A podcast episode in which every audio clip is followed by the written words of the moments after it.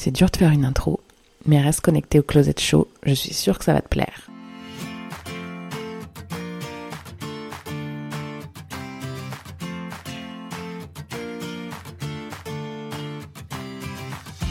Et voilà, nous y sommes, le premier épisode de, de Closet Show. Je suis hyper contente, ça fait très longtemps que je réfléchis à faire ce podcast.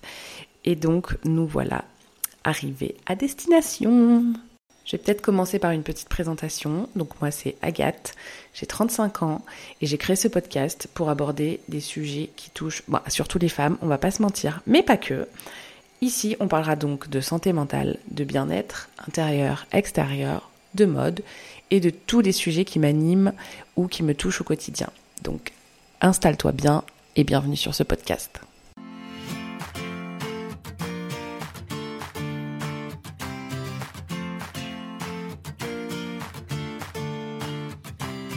J'ai décidé de commencer ce tout premier épisode de podcast par une thématique qui m'a dernièrement beaucoup euh, touchée et fait remettre en question, c'est pourquoi voulons-nous toujours plus? Je me suis retrouvée dernièrement dans des situations où euh, j'avais le sentiment que j'avais atteint certains objectifs que je m'étais fixés, mais qu'en fait je n'arrivais pas à me satisfaire de ces objectifs et que je m'en fixais des nouveaux. Et euh, je me suis demandé si en fait on n'était pas tout simplement des éternels insatisfaits et qu'on voulait on voyait toujours demain, mais qu'on n'arrivait pas à profiter de ce qu'on avait euh, à l'instant T. En fait, j'ai commencé à me poser cette question avec un truc euh, tout bête, mais j'ai décidé de consommer un petit peu mieux la façon euh, dont j'achetais mes vêtements. Donc en fait, d'acheter moins souvent, mais de plus jolies pièces, enfin on va dire des pièces qui restent dans le temps. Et donc forcément des pièces qui ont un coût supérieur à ce que j'aurais pu notamment acheter en fast fashion et ce que j'avais l'habitude de faire d'ailleurs. Et puis là, le drame, Zara a sorti un bombers. si vous suivez euh, les Instagrammeuses euh, les plus connues françaises, vous l'avez forcément vu passer. Et euh, du coup, il était complètement sold out. Et je voulais absolument ce bombers. Et je me suis dit, mais en fait, tu, meuf, tu te dis que tu vas consommer mieux. Et tu cherches impérativement à t'acheter ce bombers euh, que, dont tu n'as pas besoin puisque tu en as déjà un que tu as acheté chez Levis l'année dernière. Mais tout simplement parce qu'en fait, tu le vois passer partout et tu, euh, et tu imagines qu'il faut impérativement l'avoir. Alors tu vas me dire, mais c'est quoi le rapport avec vouloir toujours plus? Eh bien, je pense que c'est lié au fait qu'on se lasse très vite des choses que l'on a et que du coup, euh, on se projette déjà vers d'autres choses avant même d'avoir consommé et apprécié celles qu'on venait d'acquérir. Pour vous donner un exemple concret euh, de quand je parle d'objectifs, ça peut être euh, des objectifs professionnels, euh, personnels, comme construire une maison, mais ça peut être aussi des petites choses. Voilà, vous avez dans votre viseur une envie et vous, vous voulez réaliser cette envie et vous ne lâchez pas jusqu'à ce que vraiment ça arrive. Par exemple, moi, quand je suis rentrée dans la vie active, euh, mon ambition numéro une et mon objectif numéro un, c'était de mettre suffisamment de côté pour m'acheter un sac à main de luxe, un sac à main Chanel exactement. Voilà. Et euh, donc j'ai mis très longtemps à m'offrir ce sac à main. Je m'en souviens très bien. C'était au mois de janvier. J'étais montée sur Paris avec des copines pour l'anniversaire d'un ami à nous. Et euh, je me suis dit, allez, c'est ce week-end, j'achète mon sac à main. nous sommes allés au bon marché. Alors déjà, euh, je pense que j'ai passé bien une heure dans la boutique pour être sûre de faire le bon choix, parce que je voulais quelque chose qui reste, qui soit intemporel, qui vieillisse bien, que je puisse transmettre à mes enfants. Enfin voilà, c'était, euh, il fallait qu'ils remplissent tous les critères et je voulais surtout pas me tromper et pas me lasser. J'ai fini par acheter ce sac à main dont j'avais tant rêvé. Euh, je pense que j'avais on s'en fout de l'âge, mais bien il s'est bien passé dix ans entre le moment où j'ai dit ouais je voudrais m'offrir un joli sac à main euh, de luxe et, euh, et le moment où je l'ai acheté vraiment. Et euh, suite à ça, je suis rentrée chez moi après cet anniversaire. Et honnêtement, je pense que la boîte était tellement belle, parce que faut dire ce qui est, ils donnent tout sur le packaging aussi, les marques de luxe. Je pense que je suis bien restée 4-5 jours juste à regarder la boîte et ne pas ouvrir. je voulais en fait que ce soit un moment privilégié d'ouvrir euh, ce cadeau que je m'étais fait à moi-même. Et voilà, je voulais prendre mon temps, je... C'est, enfin, ça peut paraître ridicule pour certains, mais voilà, c'était tout un rituel en fait qui s'était installé autour de ce sac à main. Et là, j'ai fini par enfin l'ouvrir et j'ai porté ce sac. Euh, toute l'année, tout avec tout. Je, enfin voilà, je, je, l'ai usé et surusé. Et puis j'en ai voulu un autre. Voilà. Donc euh, l'objectif numéro un était passé. Et en fait, c'est dans ce sens-là que je dis on veut toujours plus. Et ça peut être sur n'importe quelle euh, thématique qui nous touche. Ça peut être professionnellement parlant, ça peut être, euh, voilà, vous avez envie de vous faire un petit kiff, euh, ou je sais pas, une idée de voyage que vous avez depuis longtemps. Ben, une fois que le voyage sera passé, vous direz ah bah c'était super chouette, bah tiens, je vais en organiser un autre. et voilà. Et je trouve qu'on ne prend plus vraiment le temps d'apprécier ce que l'on a. Jusque-là, je vous ai donné des exemples très matériels, mais euh, vouloir toujours plus, ce n'est pas que matériel. Par exemple, euh, quand je dis on apprécie plus ce qu'on a déjà, euh, je sais pas, pour les fêtes, bah, on fait quelques petits excès, on prend 2-3 kilos, et en janvier, les bonnes résolutions arrivent, et on se dit, tiens, je vais perdre mes 2-3 kilos que j'ai pris pendant les fêtes. Et en fait, on en perd 2, on en perd 3, et au lieu de se féliciter pour ça, eh ben on dit, tiens, je vais en perdre 4, je vais en perdre 5, je vais en perdre 6. Et puis finalement, on a toujours nos complexes. Alors des fois, forcément, ça améliore, on va pas se mentir, mais euh, soit ça nous crée de nouveaux complexes, soit on veut toujours plus. Et Dieu sait que je ne blâme personne pour cet exemple, puisque je suis la première à faire ça. Donc, euh, 2023, nouvelle année, nouvelle résolution, j'ai décidé de prendre le problème à l'envers. Et d'abord d'apprendre à m'aimer et m'apprécier comme je suis, avant de vouloir me changer, pour déjà comprendre quels sont vraiment euh, les points que j'aimerais changer et euh, voir que parfois je me crée des complexes qui n'ont pas lieu d'être et qui n'existent pas. Donc moi pour cette nouvelle année 2023, j'essaie de me dire que je me fixe des objectifs certes réalisables parce que c'est pas la peine non plus de se fixer des objectifs que vous ne pourrez pas atteindre, mais euh, des objectifs finaux, c'est-à-dire qu'il n'y aura plus rien derrière et une fois qu'on aura atteint cet objectif, on se félicitera de l'avoir atteint et on appréciera. Alors à la rigueur, quand c'est toi qui te fixes tes objectifs et que tu passes vite au suivant, bon, ce sont quand même tes objectifs. Mais j'ai aussi remarqué que dans cette euh, course au toujours plus, il y a aussi des objectifs qu'on ne s'est pas fixés et que on se donne par rapport euh, aux autres qui nous entourent. Par exemple, je sais pas, vous êtes dans un appartement, enfin, bah, je vais prendre mon exemple. Moi, je suis dans un appartement que j'ai acheté euh, seule en 2018. Euh, euh, depuis, j'ai rencontré mon chéri et on avait un projet à deux, mais voilà, un projet qui n'était pas était pas urgent. Et puis, on a visité l'appartement d'un couple d'amis à nous, qui est plus grand, où ils ont tout refait.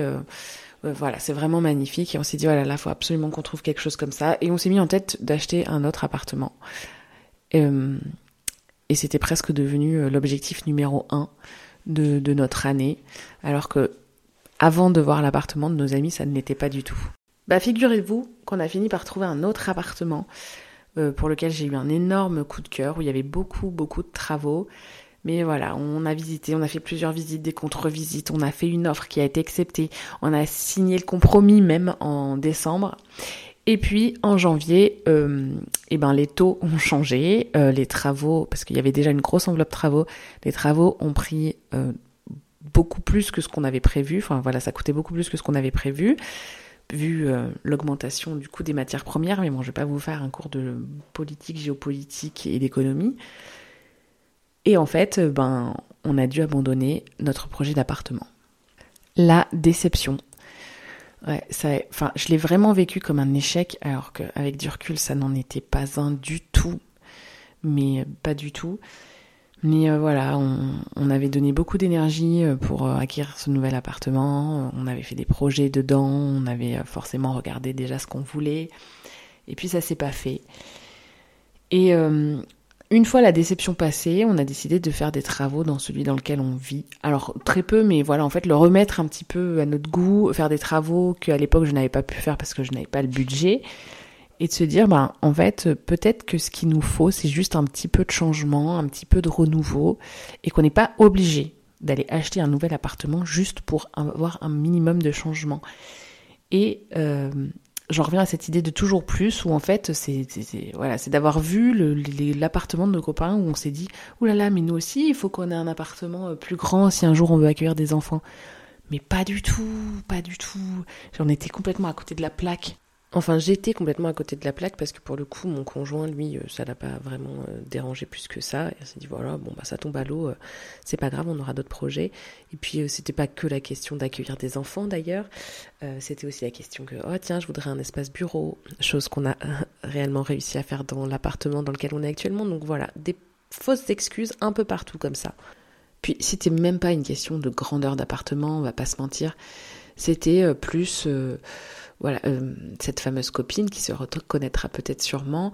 Euh, j'ai un petit peu grandi avec elle, on se connaît depuis qu'on a 17-18 ans. Et euh, je me suis dit, on a acheté nos premiers appartements à peu près en même temps, elle et moi. Et en fait, je me suis dit, waouh, mais elle avance, elle a plein de projets, elle a fait un super truc. Et moi, bah, j'avance pas alors que c'était pas du tout le délire en fait. C'est que à ce moment-là, elle était consacrée à ce projet d'appartement. Ils, ont trouvé, euh, voilà, ça faisait un moment qu'ils cherchaient. Mais moi, j'étais sur d'autres projets et des fois, on se fixe des nouveaux objectifs en comparaison avec ce qu'on voit à côté. Et c'est pas forcément par jalousie ou par envie, mais c'est parce qu'on a l'impression qu'en fait, eux sont dans le bon timing, que les gens sont dans le bon timing, que nos amis sont dans le bon timing, mais que nous on est à côté de nos pompes. Alors que en fait, il n'y a pas de bon ou de mauvais timing. Il faut le faire vraiment pour soi. Et euh, je pense que dans ce, dans ce délire du toujours plus, euh, voilà, il y a des choses qu'on fait même plus par envie. On le fait parce qu'on a l'impression que c'est le moment de le faire et que si on ne le fait pas tout de suite, on ne rentrera pas dans la petite case qui a été euh, programmée pour nous. Donc ça, messieurs, dames, ça s'appelle aussi la pression sociale. Alors je pense que ce sera potentiellement un autre sujet de podcast, mais euh, voilà, perso, euh, je, le vis euh, assez quotidiennement puisque j'ai 35 ans et que je n'ai pas d'enfant. Et autant j'ai un petit peu changé d'avis depuis, depuis, depuis quelques années, autant je n'en avais jamais senti le besoin. Voilà, je, n'avais pas forcément envie d'avoir des enfants, je me suis consacrée à ma carrière, à mes voyages, à mon égoïsme sûrement. Mais euh, non, en fait, euh, voilà, c'était pas, c'était pas un objectif en soi dans la vie. Et pourtant, pourtant, euh, j'ai le sentiment qu'à 35 ans et ne pas avoir d'enfants, c'est un drame. Voilà, j'ai le sentiment que je dois me justifier de pourquoi je n'ai pas d'enfants et euh, j'ai le sentiment que les gens sont tristes pour moi que je n'en ai pas. En fait, on peut pas s'imaginer qu'à 35 ans, de pas avoir d'enfant, ça a été un choix. Ça ne veut pas dire que je n'en veux pas, au contraire.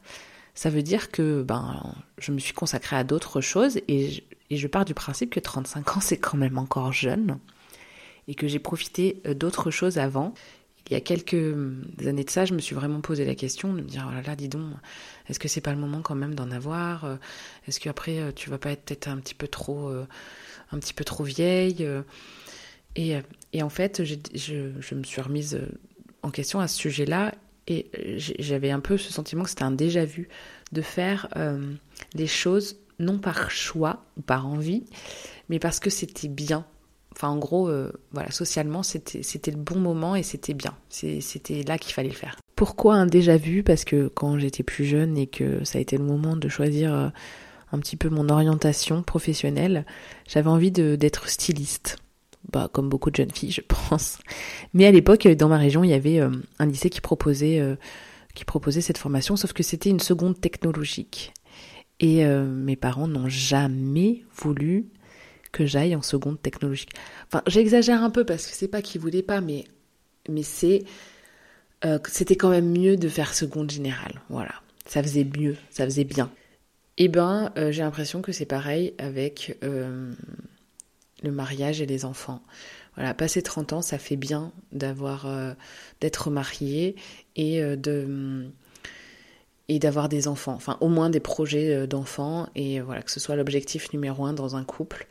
Mais en fait, il y a des gens qui à 30 ans sont célibataires et qui sont très heureux. En fait, j'ai le sentiment que passé un certain âge, euh, on est plus on serait potentiellement plus heureux en couple que célibataire, alors qu'à 20 ans, on se pose pas vraiment la question. Et euh, on a tendance à dire, oh là là, la pauvre, elle est toujours célibataire. Mais en fait, la pauvre, peut-être qu'elle est hyper heureuse comme elle est et que par contre, la fille qui dit oh là là, la pauvre, elle est toujours célibataire, n'est pas heureuse dans son couple. Donc, voilà, moi ce qui me dérange, c'est aussi c'est de vouloir toujours plus, mais pas des fois dans le bon sens en fait, de vouloir toujours plus pour faire comme tout le monde et pour faire bien, pour que ça fasse bien. Alors bien évidemment, c'est aussi une bonne chose de vouloir toujours plus. moi je suis la première à, à avoir plein de projets, à me fixer plein d'objectifs, dont certains projets d'ailleurs que je ne réaliserai pas, comme des objectifs que je ne réaliserai pas non plus. Mais voilà, c'est ce qui me fait vibrer, c'est ce qui, euh, ce qui fait naître ma créativité, c'est ce qui me permet d'avancer, euh, c'est ce qui me permet euh, d'être heureuse. voilà, je suis animée par ce que je fais. J'ai l'impression que c'est un moteur qui m'aide à avancer. Et voilà, je, je, pense que ça doit libérer un petit peu de dopamine chez moi parce qu'enfin, c'est comme ça que je fonctionne. Mais après, euh, ça engendre aussi des grosses remises en question, et c'est peut-être à ce moment-là où il faut se dire, ben voilà, toujours plus. C'est peut-être pas mal ce que j'ai déjà là, et euh, je, je, suis peut-être pas obligée euh, de vouloir encore mieux, parce que je peux très bien me satisfaire de ce que j'ai, parce que je trouve que c'est déjà très bien. On prend plus du tout le temps d'apprécier ce qu'on a. On est tout le temps dans le futur, et on est en train de tout le temps regarder ce qu'on aimerait avoir. Euh, du coup, on se jette à corps perdu dans des trucs qui nous animent pas vraiment. Et euh, je pense qu'il est important aujourd'hui de, se demander. Enfin, moi, c'est ce que je suis en train de faire comme travail sur moi-même. Je ne veux pas vous donner des leçons, mais j'ai fait ce podcast pour aussi vous dire où moi j'en étais. J'essaie de différencier les choses qui me font réellement vibrer et qui me poussent réellement à avancer dans la vie et qui me rendent fière et euh, voilà, qui me, qui, qui me donnent satisfaction au quotidien et des choses euh, que je fais parce que euh, j'ai l'impression qu'il faut les faire, voilà, pour être socialement euh, bien vu.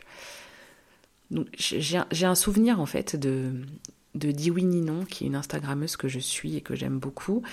Ninon disait dans une story qu'elle était un peu perdue, elle savait pas trop ce qu'elle voulait vraiment dans la vie. voilà, elle avait fait, elle avait sa famille, elle a deux enfants, et elle s'est retrouvée à un moment où bah, elle savait pas trop ce qui l'animait et elle disait euh, oh là mais moi je suis perdue au milieu de tous ces gens qui euh, ont 14 projets à la fois euh, qui vivent à 3000 à l'heure sur Instagram alors que moi je me cherche et cette story elle a résonné en moi en fait parce que ça m'a frappé car en fait j'ai totalement compris son message je me suis vue un petit peu, euh, moi sur Instagram, donner cette image de girl boss euh, qui vit à 1000 à l'heure, euh, alors que la plupart du temps, en fait, je suis en pijou dans mon canapé et que ben, j'aime bien chiller devant une série Netflix.